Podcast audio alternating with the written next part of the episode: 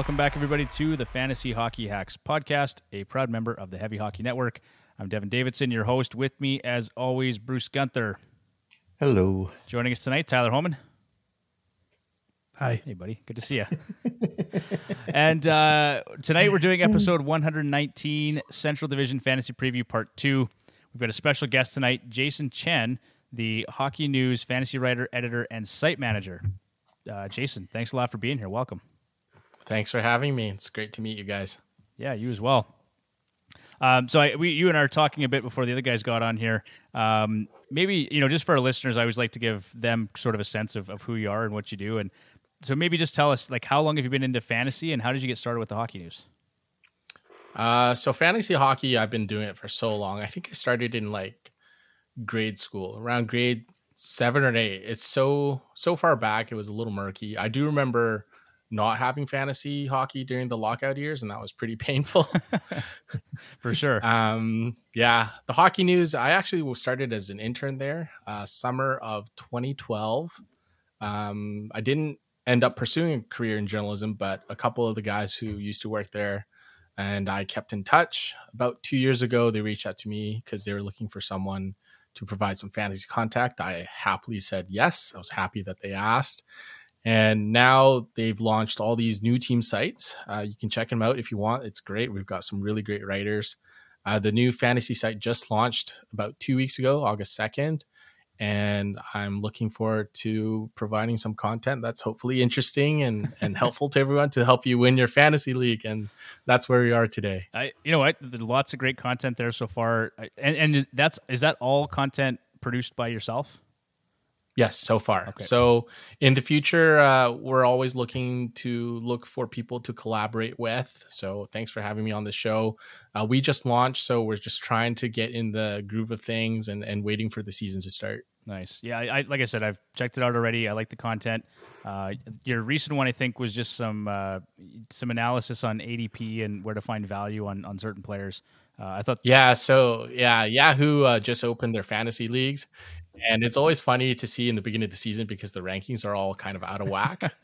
and I just was looking through the players and I saw some rankings that just kind of made me roll my eyes a little bit. I'm sure that'll get fixed soon, but um, there's always players that you always find that are ranked at the bottom for whatever reason. And those are the players that people who auto draft or managers who don't do their homework tend to overlook. And those are the value picks that you should be able to get in the middle to late rounds. Yeah.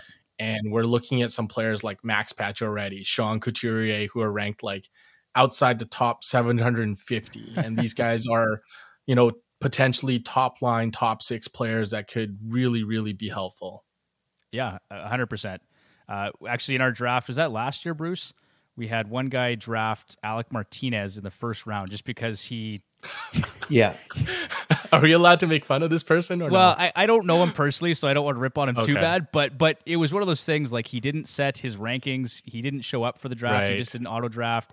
Um, yeah. But we all laughed. It was it was crazy that ESPN had Alec Martinez ranked as a as a top round or first round defense player. Like it was nuts. Yeah, you, you always get some weird ones like that. I don't really know how they do their projections or rankings, but there's always odd ones, and those are the ones that are good to mine for value. Yeah, absolutely.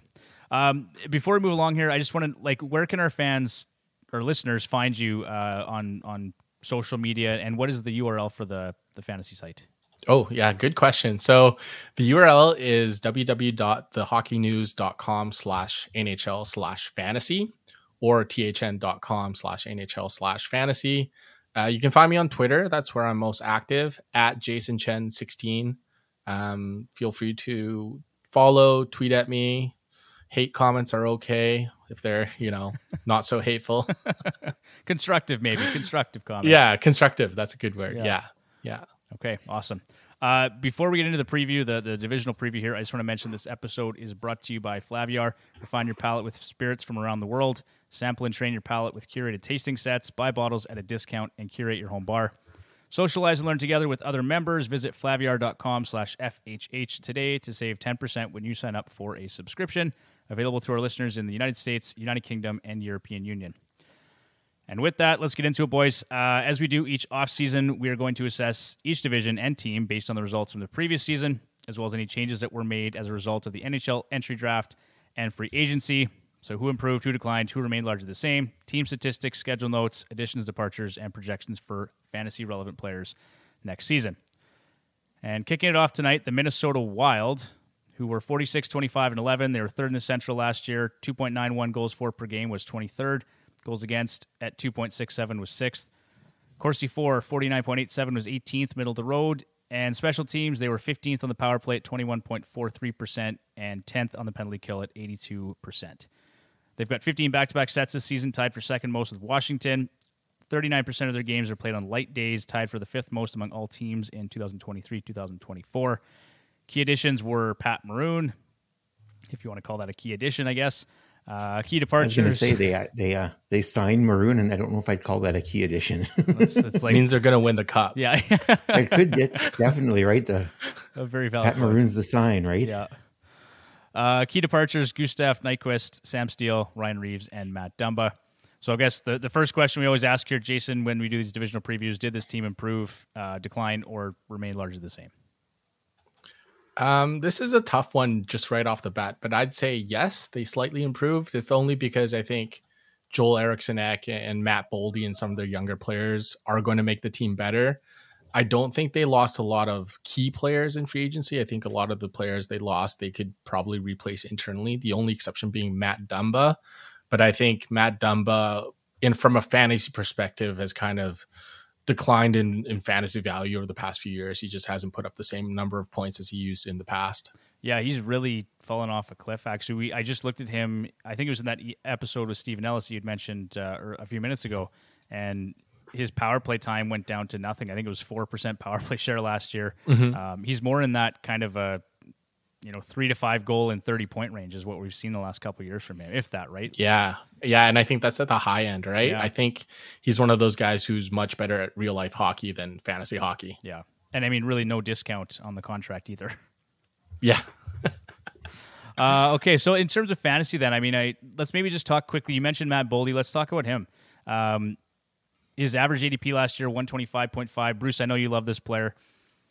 Points prediction: thirty three goals and seventy nine points for him. Uh, looking at him last year, it was, was kind of this was a, a common thread or common theme with the entire Minnesota Wild last year, but just you know they were regressing a little bit because the year prior in 2021 2022 the team had a i think they were second in the nhl in team even strength shooting percentage um, so they, they had a lot of puck, puck luck on their side everyone sort of regressed last year. Uh, boldy specifically was down everywhere except for his individual points percentage. Um, but he, he's a play driver and he's he's actually he had a, a big season last year. Uh, 63 points and 31 goals in 81 games. Shot volume looked great 3.1 shots on goal per game or 10.2 shots on goal per 60. That put him just outside the top 50 league wide um, in terms of shots on goal per 60 behind um, Alex DeBrincat, Mikko Rantanen, Kyle Connor, and Jared McCann. So, like, he's in good company there in terms of shot volume. Do you like the projection for next year? How do you see Boldy doing? I do like it. I'd actually take the over if you were uh, a betting guy. Um, I think it's going to be really interesting to see how that second line progresses because they have Kirill, uh, Kirill Kaprizov on the top line and the ageless wonder Matt Zuccarello, who I feel like is supposed to drop off at any point now. But the future is Joel Eriksson Ek and Mac Boldy, and I think having Marcus Johansson there, um, who scored 18 points in the last 20 games of the Wild last season, I think that's going to help. I think Matt Boldy not having to, you know, drag some players like Frederick Gaudreau around, um, that should help his production. I just think he's going to be really a lot better, especially with the shot volume he's getting. I see that going up. If Kirill, uh, Kirill Kaprizov um, gets injured again or misses time, that's the Minnesota Wild's go-to guy. Bruce is nodding in approval. Yeah, licking his chops. Well, absolutely. Uh, you mentioned, And and sorry, yeah, sorry, he's at he's kind of at the point where like he's gonna break out, right? He's got a lot of experience under his belt. He's already tasted that success, and everyone knows how good he is. It's just a matter of can he put the puck in the net consistently enough. Well, and like you said too, not having boat anchors on his line makes a big difference. So, Yeah, no, no, no Well, they got rid of Gaudreau. Reed, so Yeah, yeah, exactly. Yeah, I mean, like great role players, but I mean, just not the high end talent guys you want to bring out the best in Boldy. Absolutely. Yep. Uh, you had mentioned Matt Zuccarello. So taken on average last year at 114.5. Uh, we've got him here for 24 goals and 76 points. And, and you nailed it on the head there. At age 35, you sort of expect some age related decline to kick in at some point, right? I just, is it going to be this next season? Because, again, just that team even strength shooting percentage, um, I think they were the fourth lowest.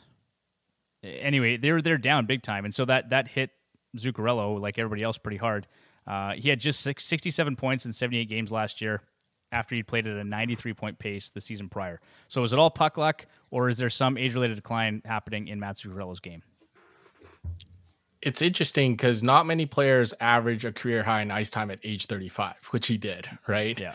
And I think the one thing that helped him was the shot volume. It, he shot a little higher than he normally does, and I think mm-hmm. part of it was because Kaprizov was out of the lineup for a bit.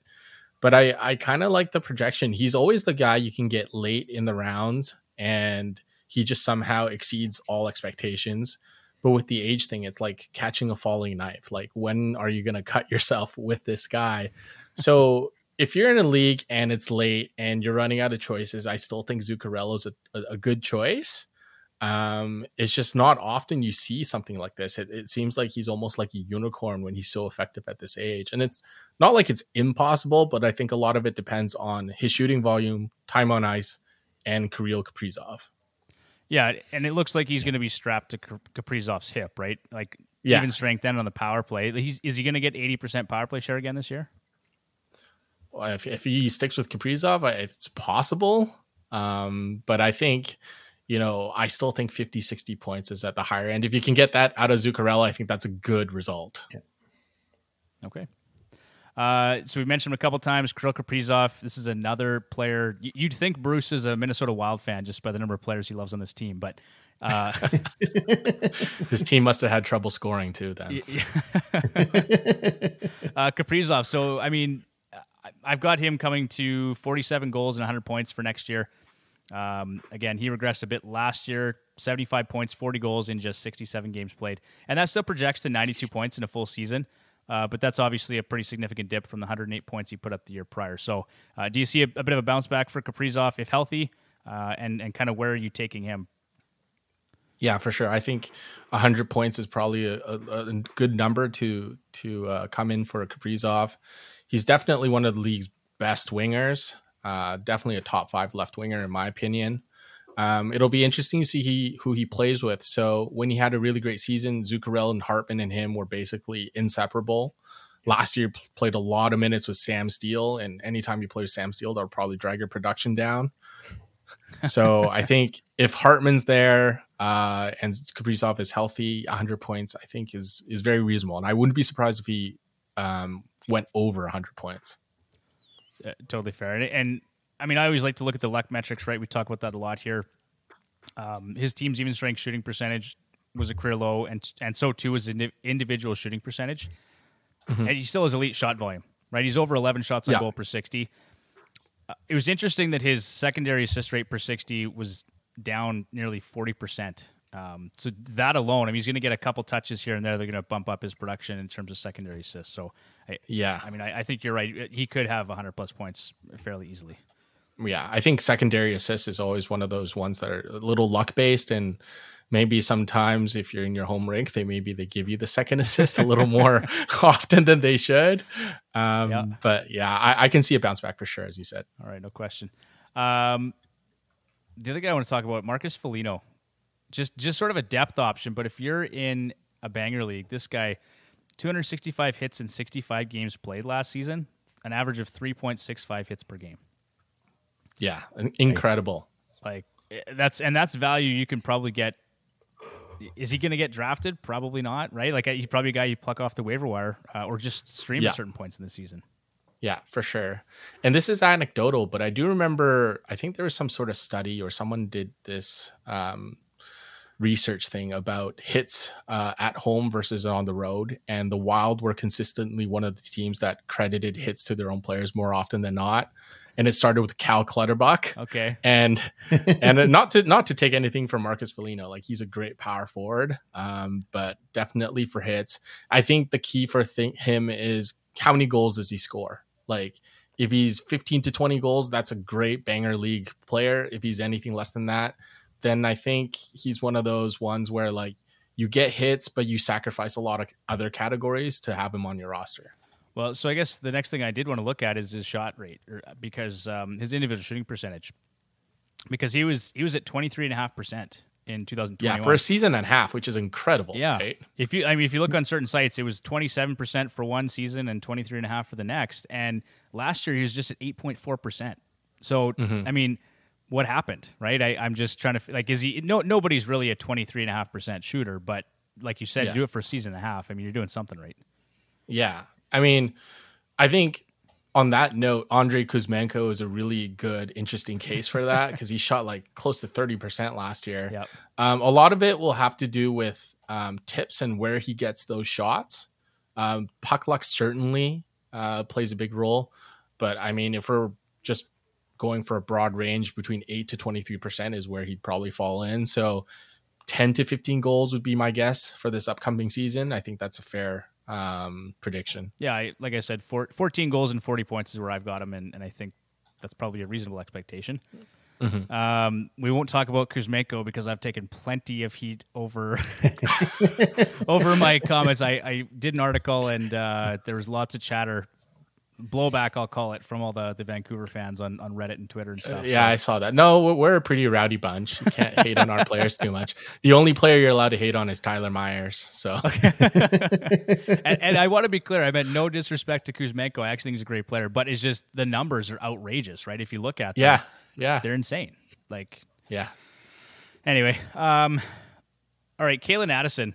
Uh, give it, give us your assessment of that player because he's he's pretty much been given all the power play time in Minnesota. Yeah. and he's got 24 shots on the power play in 80 career NHL games, and he still has yet to score. So, I, I you like what can you tell me about Calen Addison?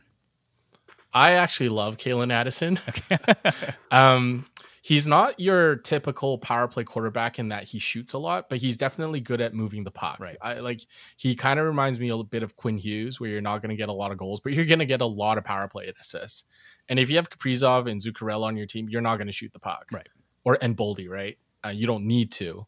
Um, what I like about Addison is first his skill set. I think it's really great. I think he's built to be a modern day power play quarterback. He can skate, he can move the puck. Uh, if you look at his advanced stats, though, um, so last season among defensemen, uh, with among those with at least 200 minutes played on the power play, Addison ranked eighth in shot attempts per 60 minutes and sixth in uh, expected goals for in 60 minutes. So that actually puts him among like the elite power play quarterbacks in the league. Now, the thing is, does he get that ice time? Um, we've seen Dean Evason bench him because he probably doesn't like his two way play. So if you don't like your two way play, you're not going to be on the ice uh, for very long. Um, power play time is up and down. And I would almost say that Calen Addison is a really high risk, high reward late round draft pick if you want to go for that. I think if he gets a regular role, you can definitely pick him off the waiver wire and just roster him for the rest of your season. The biggest threat I see is Brock Faber, who I think is a better two way defenseman and might take some ice time away from Addison, but I, I like Addison as a power play quarterback, and I actually think he might stick there for for the entire season. All right, uh, I've got him. Like I said, six goals and 40 points. Does that seem reasonable? Like, where do you see him for next year? I think that's reasonable. I think 40 points is reasonable. Uh, let's talk about the goaltending here quickly. So Filip Gustavsson and Marc Andre Fleury. Uh, it's too bad John's not here because he absolutely loves Marc Andre Fleury, but he's just eight victories shy of Patrick Roy for second place on the NHL's all-time win list. So that's exciting. He's going to pass uh, Roy this season. Um, I've got this split as 55-45 for next year. Do you see that being the case or something close to that? I think that's close. Like you mentioned how they had 15 back to backs this year. So that's going to ensure that they're going to get, you know, their share of the starts. So 55 45 sounds good to me. I wonder because to me, Gustavsson's the better goalie right now. Yeah. So I wonder if they're going to make an early season push to get Fleury those eight wins and then maybe go with Gustavsson like middle and then the rest of the season. Um, so that storyline, I guess, doesn't become a distraction later on if if Fleury has trouble getting there. I mean, that makes sense. Yeah, and makes sense. you probably like. I think if all goes the way you expect it to, Gustavsson's probably your starter in the playoffs. They just. Yeah, I think so. I mean, the guy's been fantastic. I, I don't think you should rotate goalies in the playoffs. I, I think that's just a ridiculous thing to have. I agree. I agree. And Tyler's shaking his head too. Like I just you pick one guy and you ride him, and Yeah. Yeah, that's just the way. like it's been. how how do you get a goalie into rhythm if he's playing once every four nights or whatever it is? Right. it doesn't work. Yeah. I think if you look, has there has there ever been a tandem that's that's won a cup, like or even in recent memory? Uh, I highly doubt it. Like not no one that I can. I, I, can't of, right? recall off the top of my head. Yeah, Yeah. I can't recall. There's definitely been backups who've taken over the starting job, but they've they just run away with it. Exactly. Yeah. Okay. Um, so I've got 45 starts, 26 wins for Gustavsson, and 37 starts and 20 wins for Fleury. Does that sound like 46 wins for Minnesota next year? Do you kind of see that? Would you take the over or under on that? Uh, slight under. I think that's about right. I wouldn't be surprised if if 46 is the number they really land on. Um, I just wonder. A question for you guys is: Do you guys expect Gustavsson to regress, and how much? I would say a little bit. Um, he still has a 920 save percentage, though, just in 66 games in his career. So, uh, Yeah. uh, the other thing too is I, I did make note here. He had a 919 PK save percentage. That's the highest in the NHL among regular starters last year. So anyone that follows advanced stats knows that 860 is is sort of the PK save percentage average in the NHL, and so that number will regress. Like I, I can see him being closer to his career average of, of say 920 or 919 or something, as opposed to 931. Right. But I think he's still going to Okay. be solid, right? Yeah, I think so too. I think this is one of those tandems where you can roster both goalies and be okay with it and not having to pick up a third guy or drop one of them midway through the season. So I, I guess strategically, and and Bruce, I'll throw this to you as well. But are you going? Are you going to try and handcuff one goal, like the tandem, or are you or are you just going to target one guy and and go with it? Bruce, I'll go to you first. I'm going to see how the draft goes. I think Gustavsson would be the first one that I would I would go after, but I know I'm not going to go. I'm not going to go and reach for him. There might be some people at least in our drafts that might reach for Fleury still, thinking that he's he's going to be that starting goalie. But I would lean more towards Gustavsson. I if he's if Fleury's available after Gustavsson, I would try it. Just to try and secure. But I think starts. that- yeah. You got a lot of Fleury fans out there, and I think that could be a that could be a tough handcuff to to do. Yeah. Jason, how are you approaching that? Uh, only if I have a snake pick and it's the middle to late rounds. Okay. Um, otherwise, I'd just avoid the situation altogether. Same with any 1A, 1B tandem, really, where like Ullmark Swayman, I just hopefully, from a fantasy standpoint, I'd rather go for a workhorse. I, I'm with you a thousand percent. I got lucky last year, and I just took Ullmark in the last round of our draft, um, thinking, you know what, he was there. Like I'll get fifty percent of the Bruins starts. This is fine. And then he crushed it all year. So that was. You better have won your league. Um, I don't know if I did in that one. Hey Bruce, I think that was in our Oh. Yahoo league. Yeah, no, you ended you ended up below me in that one. Yeah, that one didn't work out so well, but I won the other one. So that's a great pick. Yeah, so. yeah, for sure. Yeah. Uh, Tyler, are you are you just avoiding that tandem in Minnesota altogether, or how do you? Uh, what do you think? Yeah, I think I think I'd do the same thing as Jason. You want that workhorse? Yeah. Yeah. If I can if I can get him and hopefully get him a little bit later.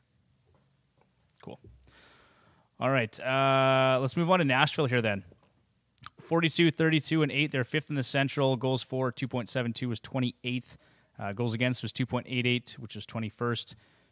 Corsi For, 47.52 was 24th in the NHL. And then special teams were 27th on the power play at 17.6%, and actually sixth on the penalty kill at 8, 82.55%.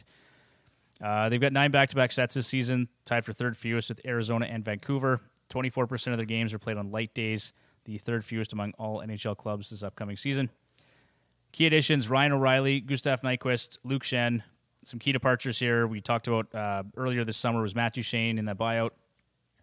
Ryan Johansen that traded to Colorado, and Mattias Ekholm obviously back in the spring with Edmonton. Jason, I'll go to you first here. Did this team improve in the offseason or decline? Uh, I'd say yes because they're going to play a completely different style. Um, I think the style they're going to play under Andrew Brunette is going to be more offensively oriented, and I think that's how most successful teams in the leagues in this league play nowadays. So I don't know if they're any better on paper, but I think their style is better in terms of trying to win in the modern day league. I I think the days where like Barry Trotz behind the bench and then playing like defensive hockey, I think that's kind of over. But I mean, the Jets would argue against you, but I kind of like where this team's trending. Okay. Uh, Tyler, I want to get your thoughts on Nashville. I know we talked about them a few weeks ago, but did they improve for your money this offseason? I I don't know that they improved. Um, I think they're going to be kind of just a, a middle of the road team. I do like Ryan O'Reilly being there. Um, I guess I like Luke Schenn being there. I like that Matt Duchene isn't there anymore. uh, but I don't I don't know that they're actually going to be Yeah, that much better than they yeah. were. I I, think, they're just different. Yeah, Yeah, stylistically they're definitely different, and they're probably in a better cap position going forward. Uh, but I don't expect them to do a whole lot next year. Uh, you know what? I did want to talk about Ryan O'Reilly first, just because I, I do like Ryan O'Reilly. I think he's been he's been a, a quality fantasy asset at times. Obviously, he struggled last year in Toronto, right? He just didn't get the same deployment, and um, but I, I mean, Jason, I think we see him here getting first line center and and first power play unit deployment. Is that your viewpoint, or do you see it differently? Um, I think the Nashville method has always been to go by committee. So I think by name, Ryan O'Reilly will be the first center, but I think he's the matchup guy. I think in offensive zone situations, he might not be Andrew Brunette's first choice.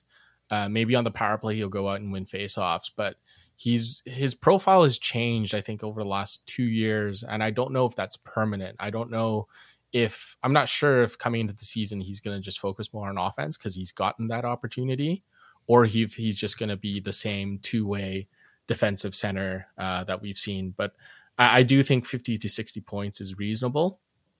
Um, it just depends on how they're going to use him. The only thing about O'Reilly is that his shooting rate is never really high, right? And I and I don't think that's going to increase anytime soon. I think he's just going to keep dishing Forsberg pucks as often as he can. yeah, I, I, can see it. I, we've we've got him here for 24 goals and 63 points. Um, again, just based on our expectation that he plays some of those more premium. Minutes. Yeah, yeah.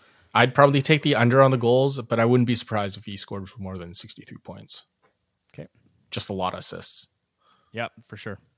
Uh, let's talk about take that Ryan Johansen part. Yeah, yeah. not many goals, lots of assists. Uh, Johansen 2.0. Uh, let's go to Phil, for, Filip Forsberg next because you mentioned him. Okay. Our projection yeah. for him: 37 goals and 80 points. Um, was 2021 2022 an outlier season for Philip for, uh, for Forsberg with 42 goals uh, and 84 points?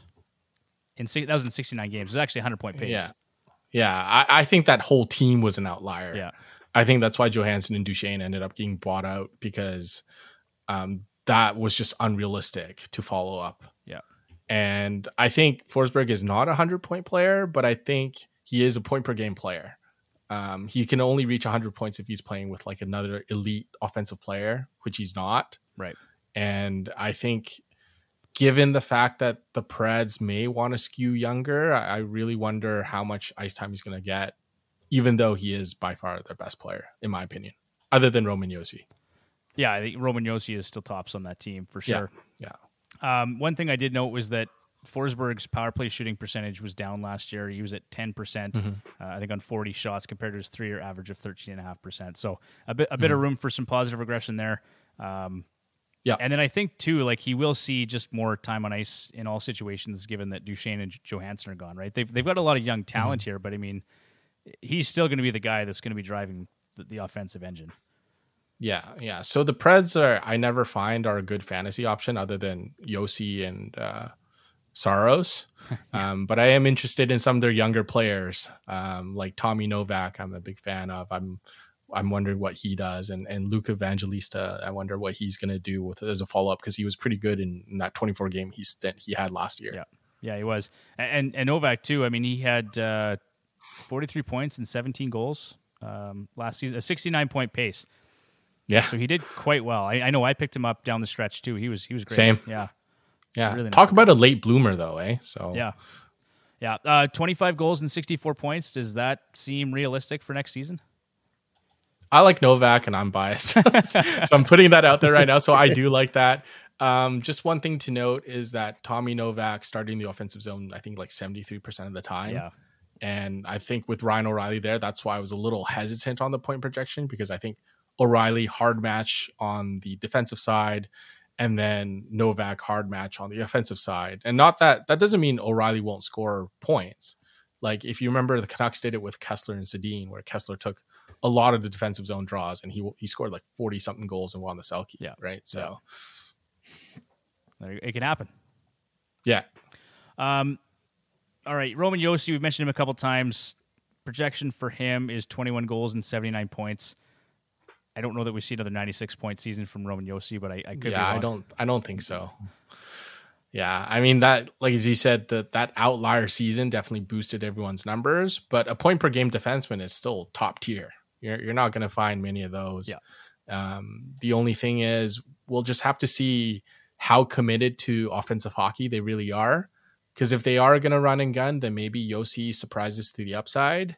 Um, if not, he's still baseline one of the best shooters, forward or defenseman, and he's going to rack up the points in power play too.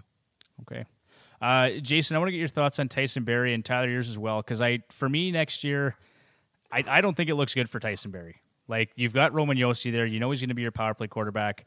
Um, when Josi and Barrie were both in the lineup, I think Barrie only played a minute 27 on the power play, so 37 and a half power uh, percent power play share. Uh, obviously, he he stepped into that role when Josi was out, but I think like his role in, in Edmonton and, and in lots of markets has been he's a third pairings power play specialist, and you know Nashville has Luke Schenn there, and they've got a couple other options to play in the top four. So the only thing is, does Dante Fabbro play ahead of Tyson Barrie, or does you know so? I think his deployment is going to be limited. I've only got him for nine goals and 39 points next year. Uh, Jason, I'll go to you first. Do you like the projection? How do you see Tyson Barrie? And then Tyler will go to you. Um, for Barrie, I'd probably go the under. Um, I'm with you on the logic. I don't think the Preds have a lot of use for him at even strength. And on the power play, Roman Josi, I think more often than not, might play the full two minutes. I mean, Barrie will mop up whatever minutes that Josi can't play. And Barrie's just kind of like outlived his use at every stop. Like in Edmonton, I think they got rid of him because they realized Bouchard was the guy and, and better. And comes into Nashville and Josi's already there and he's clearly better. So I think Barrie could score points, but I just I'm not bullish on him. I'd probably leave him off my draft board. Okay, interesting. Uh, Tyler, what do you think? I, I think the same thing. I think I if I did draft him, it would be really really late, and then it would just be kind of filling out the bottom end of a, a defenseman that could get some points. I don't think that he's going to unless Josi misses a bunch of time. I think he's probably going to lose another step. Um, I think we've seen in Edmonton uh, just how slow his feet were getting to pucks. And if you're not playing on the power play, I don't know how much offense he's actually going to generate. He's not really good defending. Um, so I'm not sure how he's going to get the puck going back up the ice when he's on the ice, too. So um, I would probably leave him depending on how my draft goes. If Devin takes everybody that I had lined up before me, uh, then I might just to reach, but uh, I, I'm just not really interested. Okay, totally fair. And, and Bruce, any difference of opinion there? No, I'm not touching him. not touching him. Cut and dry. Love it. Uh, what do you guys think about Luke Schenn? Because that guy is an absolute monster when it comes to bash categories, so blocks, shots, hits. Um, 497 block shots, shots on goal, and hits last year. Um, I think what did that put him sixth? Yeah, that was sixth in amongst all NHL defensemen last year. So not a ton of offense, right? Like if you get 30 points from Schenn, you're you're dancing. Um, but those other categories he covers really well. 318 hits, 4.54 hits per game last year. Uh, Jason, do you, any interest in Luke Schenn, um, or is that just sort of a, a, a late round deep league option? Uh, Banger League, he has a ton of value um, just for the blocked and shot or block shots and hits. Uh, in regards to points, it depends on who he plays with. So he had a lot of points playing with Quinn Hughes because he basically passed it to Quinn in the defensive zone and Quinn just went up the ice. And Yeah. so if Schenn's playing with Josi and the same thing happens, yeah, you could get a lot of points. It's just a, a bonus, as you said. Um, for for banger leagues, he's a stud. I, I think the blocks and hits are, are really, really valuable. Uh, the other th- that are, I didn't really flesh this out, but just being that it is sort of a rebuilding team, is it possible we see more hits and blocks from him this coming season as he spends more time in the defensive zone? Uh, it could be. I mean, if the if the Preds are committed to playing faster, and that could in turn mean more turnovers. I mean, they could get hemmed to their own zone, and and I think Luke Schenn, his mo has always been to just block shots. So I think stylistically, it may may be a difference maker, but he's going to collect his block shots either way. for sure. All right, uh, and then let's just talk really quickly about Juuse Saros. Obviously, a workhorse there in Nashville. I've got him here for 65 starts, 79% net share, and 32 wins for next season. Jason, what do you think? I think that's fair. I think if there's any goalie who might get 70 starts, it might be Saros. but I, I think any coach who starts his goalie 70 games is crazy. Yeah, it's a lot. Um, but he's a workhorse. Uh, just unfortunately, a really good goalie on a really not mediocre, but a middle of the road team. So the wins are going to be harder to come by, but the save percentage I expect to be really good. Um, the saves, if you count that as a category, I think he's going to rack those up. Um, I don't think anyone's a threat to take his job. I don't think Askarov is is there yet. I think they're going to probably play him in the minors to get his feet wet. Um, I really like Saros as a fantasy hockey goalie, as a workhorse. so, how early are you taking Saros? Like, where does he land in your, your goalie rankings for next season? Um, it depends on how your league is set up because some leagues maybe inadvertently just value goals more op- more uh more highly than than players. It, it happens sometimes, but Saros, I'd say probably the fifth to tenth goalie off the board for me. Okay. so somewhere in that range. Not not because of his individual abilities, just the team he plays on. Okay that's fair. Guys, any other thoughts on Juuse Saros for next year? Nope. Nothing. Okay, that's fair. Uh, and then, yeah, Jason, you'd answer my question about uh, Askarov as well because I I've got him actually in that dynasty Okay, league I was yeah, telling you about. It. He's he's one of my my prospects. So, um, but Yeah. probably. I mean, he's going to be really good one day, Yeah. just not this season. No, for sure. Okay, let's move on to the St. Louis Blues here, who were 37, 38, and 7, sixth in the Central last year, uh, 10th in goals for at 3.34, ninth in goals against at 2.72. Corsi for percentage was fifth at 52.51. The power play was sixth at 24.52%, and the penalty kill was 17th at 79%. They've got 11 back to back sets this season, tied for fifth fewest among all NHL clubs. 32% of their games are played on light days, uh, the seventh lowest for next season. Their key additions were Kevin Hayes, Oskar Sundqvist. Uh, really, no key departures.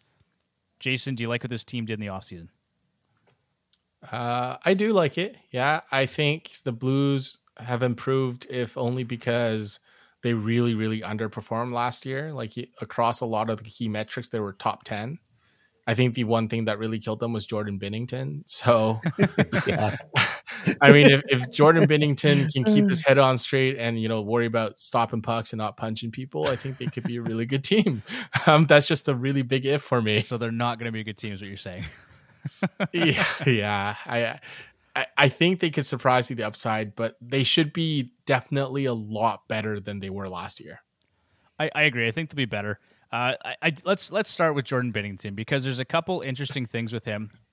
He's actually Uh-huh. his save percentage has declined since he entered the league. Yeah. Like so, he came in had a 927 save percentage, wins the Stanley Cup, and it's gone down every single season since then. The only real silver lining I can see for him is that the PK should be better. They're ranked 30th last year, right? Like so, that's obviously not. Um, that's not great. I think I got that wrong at the start here. But the, yeah, 72.35% was what I had for the PK. And for Binnington, he was at 825 on the penalty kill, which Mhm. he Yes. he's never been below 857 and again below the league average of 860 so there's some significant regression that could happen there for him. Um, the only other thing i, I kind of considered was if your league counts wins heavily which like tyler our E espn league i think you get five points for a goalie win. A guy like binnington i think still has some value because they may improve their standings for next year and, and he could have some value that way. But i mean the peripherals i'm not really that interested Yeah, I mean, you could point to the St. Louis defense that wasn't very good last year. Like there were times where they really hung Binnington out to dry, but he also just didn't make the saves that he needed to sometimes. And so Binnington kind of reminds me of uh, Matt Murray and Cam Ward, where they come in, you know, win a cup right away, and it just kind of goes downhill from there. Um, so Yeah. I'm not high on Binnington. I I'd ra- I'd rather I think just even avoid Binnington and, and see if I could pick up a goalie off waivers uh, during the season rather than go with Binnington. Um, he just Like really Joel scares Hofer? me. Yeah, Joel, I love Joel yeah. Hofer. So he's a guy I think could by the end of the season, I don't know, but we might be looking at a 50-50 split. I think it'll be more than that in favor of him by that. I don't. Okay. I mean, Joel, I'm I was on the Binnington train for a number of years, and this year I will not even go near him. Not even close. yeah, I will Joel run- I Hofer's will- yeah. Joel Hofer's a winner, like WHL Yeah. champion, World Junior champion, AHL All Star, um, and he he like fits the mold of the modern day goalie. Like he's like six foot five or something like that.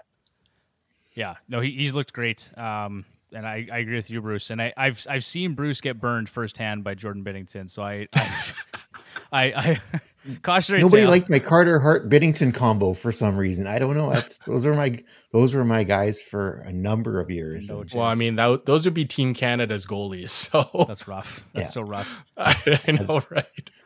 although Hart did do better last year, but yikes. Yeah. I, I still have some time for Carter Hart if he can if he can get moved. Tyler, what do you think? Because I know we've talked about this before. Um, a a I know you don't like Binnington, right? You don't have time for his his antics either. But um, what do you think about Carter Hart? Could he could he be a valuable piece somewhere else? Absolutely. I would I would he absolutely would be anywhere else.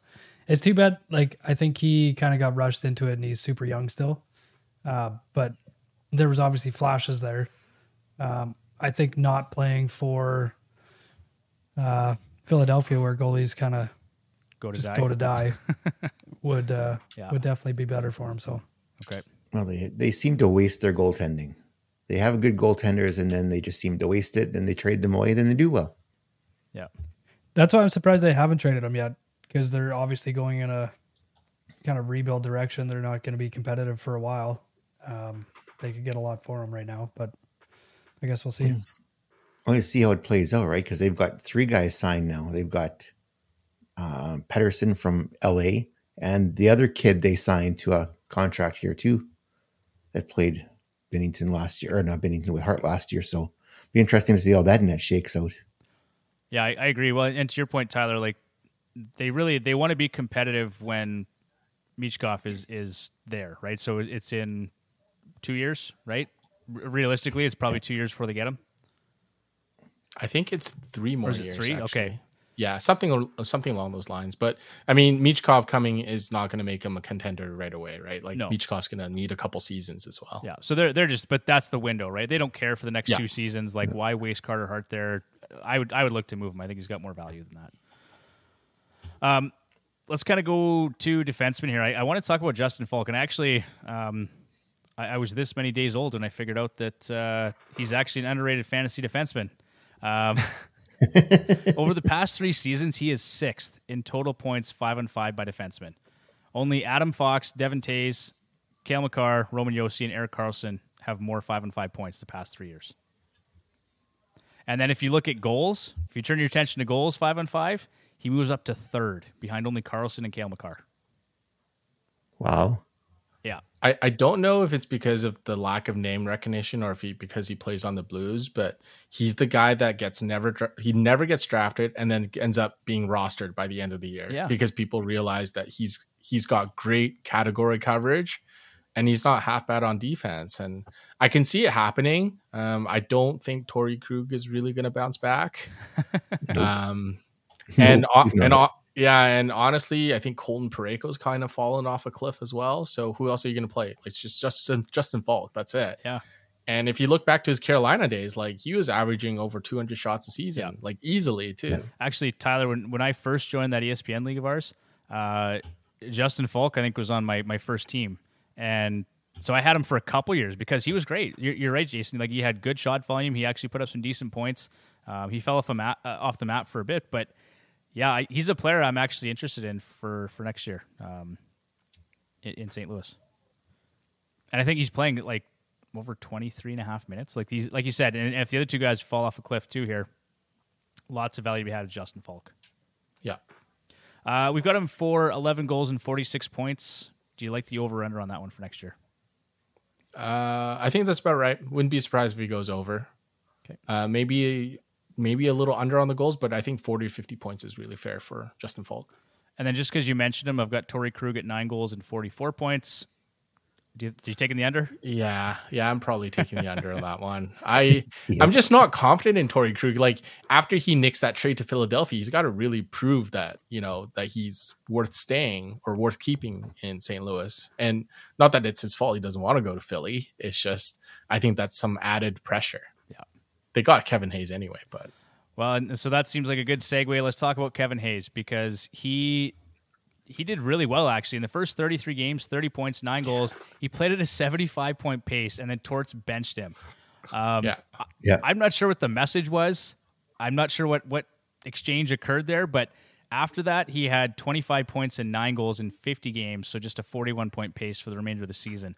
Um, now, the, the catch with him is that it's a fresh start, but he's probably getting third line deployment. Right, he's going to get some easier matchups, but he's definitely not going to play with the same uh, caliber that he would in the in the top six. So, uh, Jason, for you, I've got him here at 16 goals and 46 points. How do you see Kevin Hayes for next year?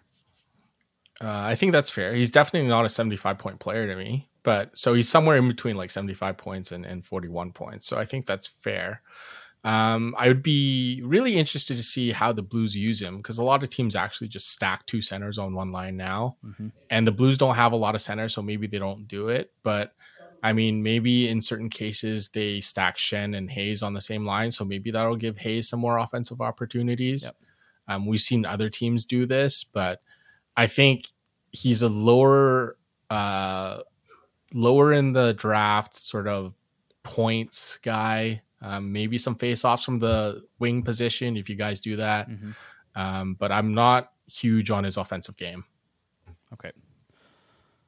Fair enough. Uh, Bruce, you're going to like this one. I want to talk about Jakub Vrana for a minute. Projection for him is 30 goals and 56 points. His most productive season came in 2019 2020 as a member of the Capitals. He had 52 points and 25 goals. Um, but he's had a lot of issues, right, since then. And he's, he, Yeah, he- his issues have had issues for the past couple of seasons. yeah. uh, I, I found it really interesting because he's ranked 19th league wide the past three years with a 2.73 points per 60. So just behind Matthew Tkachuk and ahead of both Artemi Panarin and Steven Stamkos. Um, so that's some pretty elite company when you look at points per 60 over the past three seasons. Oh, and he's been on the ice. He's been productive, but the thing is, he hasn't been on the ice. He's had so many off ice issues. It's been hard to get him on the ice. His last, like his end of season audition with the Blues last year, once Detroit traded him, he did well. Mhm. He did. He did quite well, but again, he has to be on the ice. So, so far, it sounds like he's going to be on the ice at the beginning of the season. So I, Fingers crossed. I'm going to draft him. It'll be a, it'll be a later round for me, but I'll I'll definitely draft him. So Bruce, you went last year on average at 187 um, across Yahoo and ESPN. Are you, are you taking him a Yeah. little bit earlier, a little bit later? I probably would. uh Well, he went early last year. In some leagues, right? Yeah. Yeah, in some leagues he went really early, and I wasn't willing to take him that early. So, uh, well, it's what so 187. Yeah, it's not too bad. I wouldn't. I'd do that. That's in the range for you. Yeah. Uh, Jason, do you see him getting like he should get top six, but do you see him on the top power play unit, or is he going to the second power play unit? I probably think the second power play unit. So I, I'd probably take the under on the goals, um, just because that's probably based on him playing 82 games, right? Yeah, these are all 82 game projections for sure. Yeah, yeah, yeah. yes. So I'd probably go the under for that. Vrana is one of those players where like I'm so terrified of drafting him unless it's like the final pick in my league. Um, where like I'd rather see how he fares in the first few months before pick him off waivers. So him and like Robby Fabbri, Anthony Mantha, there's a dun- bunch of guys who are like really, really talented and really Yep. can score goals when they play. They just don't play. To- hey, fair point. Uh, Tyler, what do you think about Vrana for next year? I, I no thanks. I like how Tyler's always straight to the point. Like, Yeah, he's not messing There's about. no bullshit. Yeah, Nah. no, nah, not interested. All right. I, I think that prediction of 30 goals and 56 points was if he played obviously every single game Yeah. and was a surprise to everybody. Yep. Like I just don't I don't see it happening. I'm just I'm gonna look back at the projections here and just what I had punched in. Um, so that's him averaging 16 minutes time on ice. Uh, points per 60 average of 2.6 and 10.1 shots on goal per 60, uh, and then converting at 13.4 percent. So it came it came out Yeah, to yeah it I'm- came out to 29.59 goals and 57.8. if the Blues can get 30 goals from Vrana, they're going to be really good. Yeah. But uh, he's played 82 games once Yeah. Yeah. and over 70 twice. And more than not like less than 40. So Yep. Yep. I mean, look, there's lots of red flags with the player. Yeah, I think he would be a perfect like spot pickup off the waiver wire because I don't think that many people are actually going to take him. I think that's like kind of a strategic pickup. He- He'd be a late round swing ride for it me, out. right? Like if I can get him in Yep. in the late rounds of the draft, because I think there's some potential there. I just I think I find his his rate stats really interesting. That's all. Yeah. He just has to play. Like he's what injury was the first thing that derailed him his first year in Detroit, and then his off ice issues the next year. And when he played, when he when he was given opportunity in the top six, he produced. So that's Yeah. what I base mine on. Like every chance I got him, I could, I picked him up because when he plays, he he produces. It's also a He bit is- of a crowded top six, middle six for the Blues, too, though. So, Yeah. Uh, okay, so speaking of that top six, let's let's talk about uh, Pavel Buchnevich. Who Tyler, I know you're a fan of that player. Yep, he's nodding. Okay, uh, got him projected for 30 goals and 83 points for next year. But I mean, he does look like he's uh, he's due for some regression compared to to last season.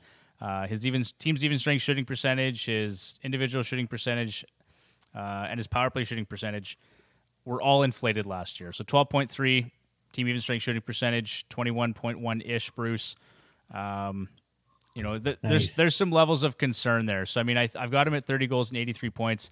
Jason, do you like the projection, or are you taking the under? I love Buchnevich. I think I think he's a really underrated player. Um, I think a lot of his production will depend on if he plays power play one. Uh, I think he will. Yep. Um, he's also very good at five on five. So even if he doesn't get the power play time you think he might, um, over the past three seasons, I think he has more five on five points than like some of the top players like Barkov, uh, Roope Hintz, I think is one of the other ones. Um, there are some red flags, as you pointed out, with the inflated um, percentages. Um, but he doesn't have the same name recognition. So I feel like if you can get him outside the top 75, that's a great value pick uh, for potential point per game player. I was literally just Yep. thinking to myself, he's he doesn't have the name recognition. He's one of those players that seems to slip by everybody. And Yeah. I'm I'm going to look back at our drafts, Bruce and Tyler, and see just where he went because I I can guarantee it went outside the top the top 90 probably even. Most likely. All right, uh, Bruce, what do you think about that projection?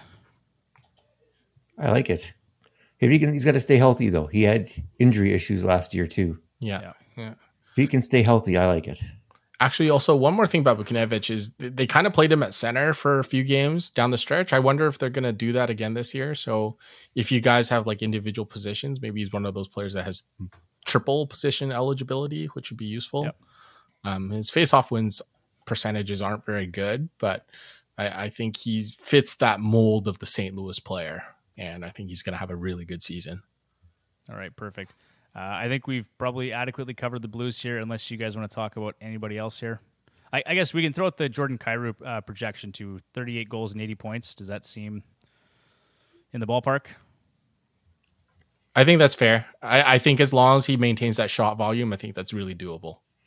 Well, and, and elite level shot volume at 11.5 Yeah, shots i- in goal per incredible shot volume. Yeah, yeah. No, he's fantastic. Yeah. I mean, don't, just don't count on a good plus minus. Like he's a very one dimensional player to me. That's okay. Sometimes you just take that. But but I mean, if you can get Kyrou and Thomas, Robert Thomas, on like a snake pick back to back, I think that's a pretty good combo to have. Sure. One. Um, because you got your goals, your shots, and your assists covered. Yeah, you sure do. Yeah. Thomas doesn't do any of the first two you mentioned, but no, no, he doesn't. He's got the Alex Wennberg syndrome where he doesn't shoot at all. oh man, it's rough. But you know, he was really good. Um, was that last year or the year before, Bruce? Uh, down the stretch, like the second half of the season, he was he was really he, he won people some of their leagues, he, um, like myself included. Year before. Year before. That was the year before. Yeah, he was literally he was unstoppable. I can't remember how many points he had down the Yeah. stretch there, but it was nuts. Lots. Uh, so for him, I've got 20 goals and 77 points for this year. Yeah, that's that's fair to me. All right, uh, let's move on to the Winnipeg Jets because I know Tyler's just dying to talk about Connor Hellebuyck. Uh, loves him some Connor Hellebuyck. I hate the Jets. All right, well, let's talk about how great they were. 46, 33, and 3. They're fourth in the Central. Uh, seventh at goals for at 3.3, 3.43, excuse me. Uh, third in goals against at 2.62. Corsi For was eighth at 52.02. The power play was fifth at 25%, and the penalty kill was third at 83.47%. They've got eight back to back sets this season, tied for third fewest with Calgary, Colorado, and Florida. Again, Connor Hellebuyck is going to be an absolute workhorse with limited number of back to back sets. Uh, 35% of their games are played on light days, which is tied for the eighth most with Seattle and Vancouver. Key additions Alex Iafallo, Gabriel Vilardi, La- Laurent Brossoit, and then departures were Blake Wheeler and Pierre Luc Dubois. Jason, I was going to ask you did, the, did this team improve, and did you like the PLD trade? I'm going to say no, they did not improve. Um, I'm a, I think Dubois is a really great player. Um, I don't know if he's like eight and a half million good, but he's really good. Um, I like what they got from the Jets or the Kings uh, because they got three players who are ready to play right away. These aren't players who you're crossing your fingers with. It just depends on how they progress. So we kind of know what Alex Iafallo is about. Gabe Vilardi's the big one. Like, did he really have a breakout season or did he have an outlier season because he was playing with on a pretty good team with good line mates? Um, and just three years from now, I like half that roster is probably going to be gone. So I think this is one of those things where they play it by year. You don't know where Scheifele and Hellebuyck are going to play, be playing two years from now. I, I think the Jets are just going to be trending down until further notice, until a Perfetti or or a Vilardi somehow pulls this team up to the to the heights where they were before. I, I can buy it on that. Yeah, I, I think I, I actually said I didn't really love the the trade for um, for LA. Like I think that they did Winnipeg did a, a nice job moving a player that didn't Yeah, want to be there so. and getting some players like you said that are ready to play. Um, I, I think Vilardi and Tyler, we've talked about this. I, I think Vilardi can be an impact player um, if he can stay healthy, and if he gets that opportunity to play with Kyle Connor and kind of fill in on that second line center role. Um, I, I'm interested to see what happens. Okay, so let's actually let's talk about Kyle Connor. That's the first guy I had here on the list. Projected for 44 goals and 85 points. He had his worst individual shooting percentage at 11.7 percent. This uh, and that was his worst since his rookie season when he shot 8.3 percent. Can he? I mean, Jason, can he get to 44 goals? Would you take the over or the under? Uh, I would take the over, but cautiously. I think 44 goals is a good good number. I, I find it hard to take the over or under on that one. I just have to say Kyle Connor was just an awful hole to have at the late season, Yeah. late last season. The entire Jets team was just so bad. Um, I think Kyle Connor is one of those players that will get the goals and the shots no matter who he really plays with. Um, obviously, Scheifele being there helps, but I do like Kyle Connor as a top five left winger. Yeah, I, I like Kyle Connor too. I've had him uh, a couple different seasons, and he's always been great. One thing I found really interesting when I was looking at this today, he played at a 99 point pace in the first 44 games of the season, and then dropped off a cliff in the second half. He was uh, what six, Yeah. 60 points, um, 60 point pace over the next Yeah. number of games, but um, not good. And and like you said, the whole Jets team, like I traded for Hellebuyck, and then and then he just hit a skid for the next like two months, and it was like, what is this? I traded for Josh Morrissey and I had Connor and um, Hellebuyck on my team. So Oh boy. I was very frustrated. No kidding.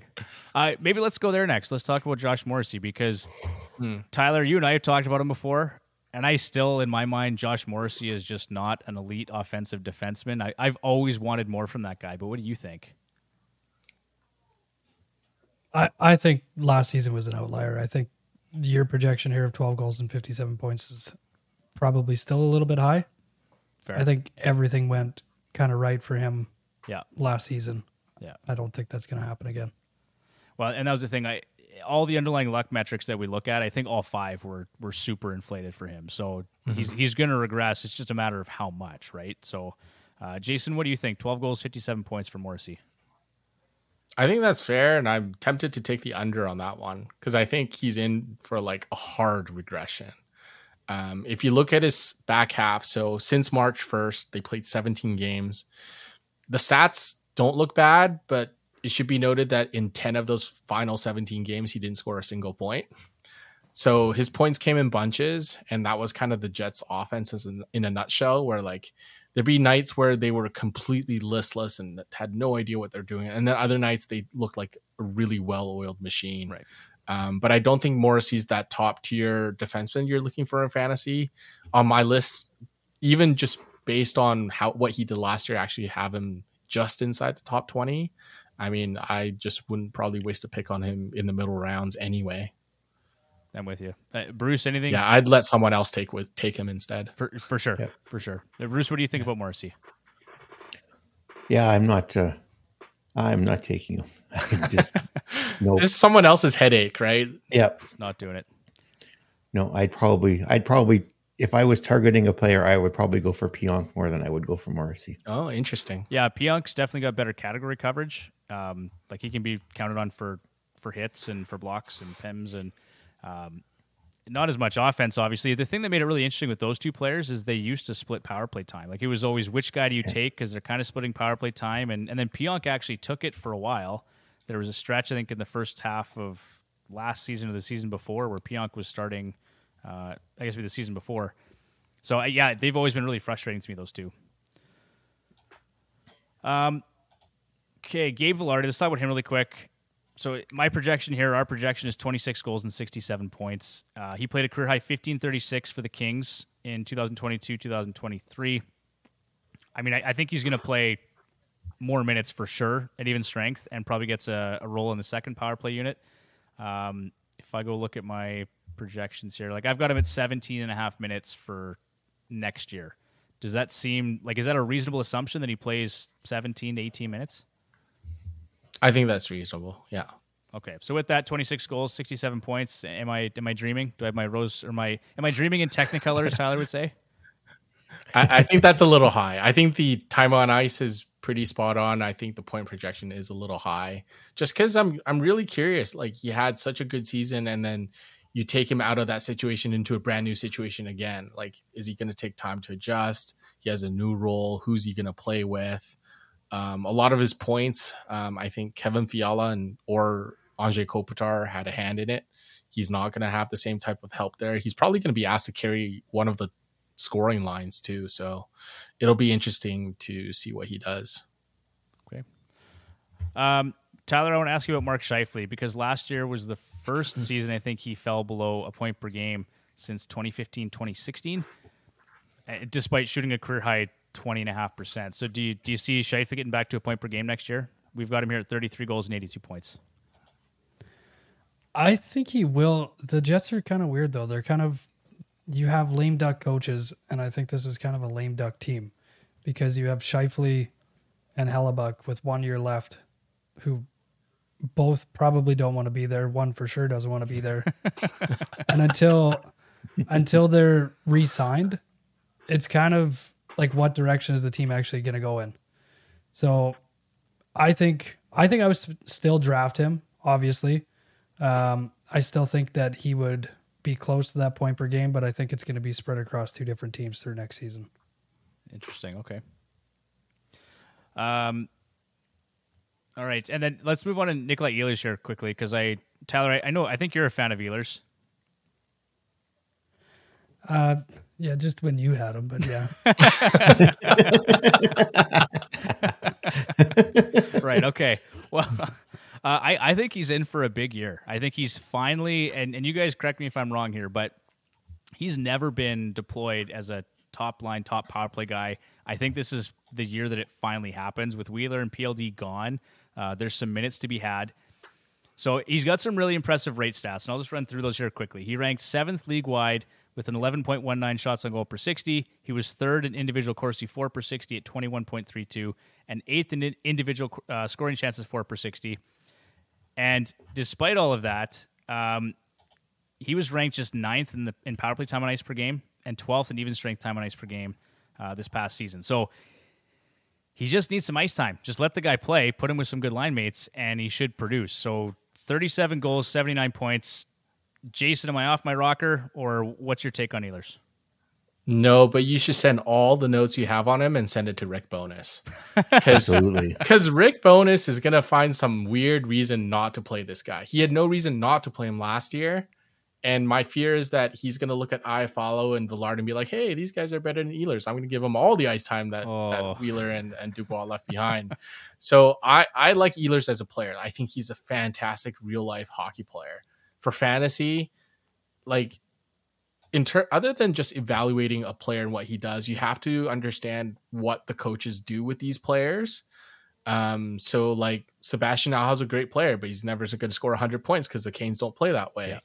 Ehlers has, I think, 90 point per- point potential, but is he ever going to get there? I kind of doubt it with Rick Bowness still there. So Fair. um, I like the projections if he gets that ice time. If not, and I'm skeptical that he'll get the ice time, I'm kind of staying away. I've been burned by Ehlers too many times. I agree with you. I've been I'm screaming at my TV Yeah. to just like, where's Ehlers? where's Ehlers? I'm going crazy. I can't have him on fantasy team. He's in the press box, another injury. well, yeah, that's and, and health has been an issue with him too. But I, I and I've been burned by him as well. But I, I'm kind of I'm I don't know glutton for punishment. Maybe I'm going to go back to the well this year and see if something changes. Um, the the The definition of insanity, the, definition of but I like insanity. it. Uh, I've got it. Like the assumption is 19 minutes time on ice for next year. I hope so. I really hope so. For for both everyone's sake and the Jets' sake. All right, Tyler. Any like what what what do you think? Is that a, is that a dumb take or what's your thoughts? no, but I think I think you give it a shot this year. If he doesn't do it, you better just not do it next year. So so the thing with Ehlers too is like once people realize he doesn't get the ice time, he doesn't have much fantasy trade value. That's right. Right? Yeah. No. Oh, trust me, You I can, you I can do all these like advanced stats all you want and, and put, pump him up, but people are gonna look at his raw stats and be like, no, Yeah. this isn't that. No, it's not there for sure. I should know. He tried trading him to me. I did. I, I tried moving Ehlers last year. It wasn't happening. So, It's, it's impossible. I tried doing the same thing. It's impossible. and as I recall, Bruce, I actually threw some pretty good players at you to try and take Ehlers off my. my yeah, plate. right. You Yeah. did. I did. I I don't remember what I sent you, but I feel like it was pretty good. Probably. yeah, they, la- they they lasted an extra week on the before he put him onto the waiver wire. See, this is the problem with Ehlers. He's a great player, but you're packaging him as like the side piece to get rid of him. Yeah. Like that's his fantasy value. Then that doesn't really work for me. For sure. As good as he is.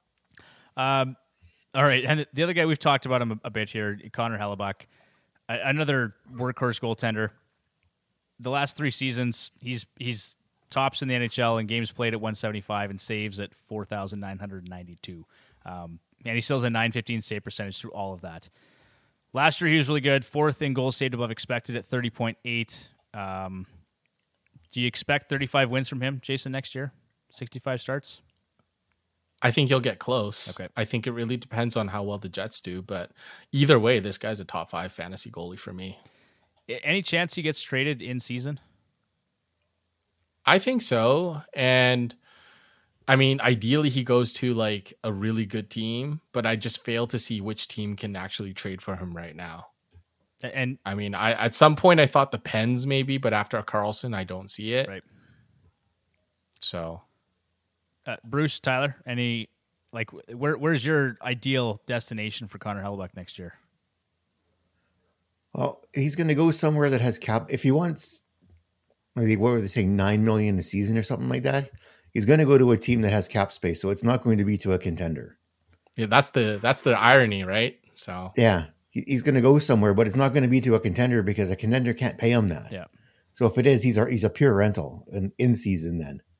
But if they want to resign him, he's not going to be to a, it's not going to be to a top team. It's going to be to a bottom team, someone that can afford to pay him. I, I think he's gonna go like New Jersey would be a good fit. They do have stuff that they can move to make the money work uh, in season, and that's a team that could probably figure it out in the off season to re-sign him. He's too good to just go to somebody who has lots of cap space. Yeah. So I think I think New Jersey would probably be a good fit. A team like that. I think New Jersey would be great. The other team I always wonder about is Detroit. I mean, they always seem to be on everyone. And I think maybe he'd be good there, but we'll see. I I'd love him in New I think- Jersey. Yeah, I think Detroit spent all their money on third line centers, so I don't know if they have room, room there. True. Oh man. Okay. Uh, anybody else you guys want to talk about for the Jets? There's a few other ones here, but we don't have to go through them all.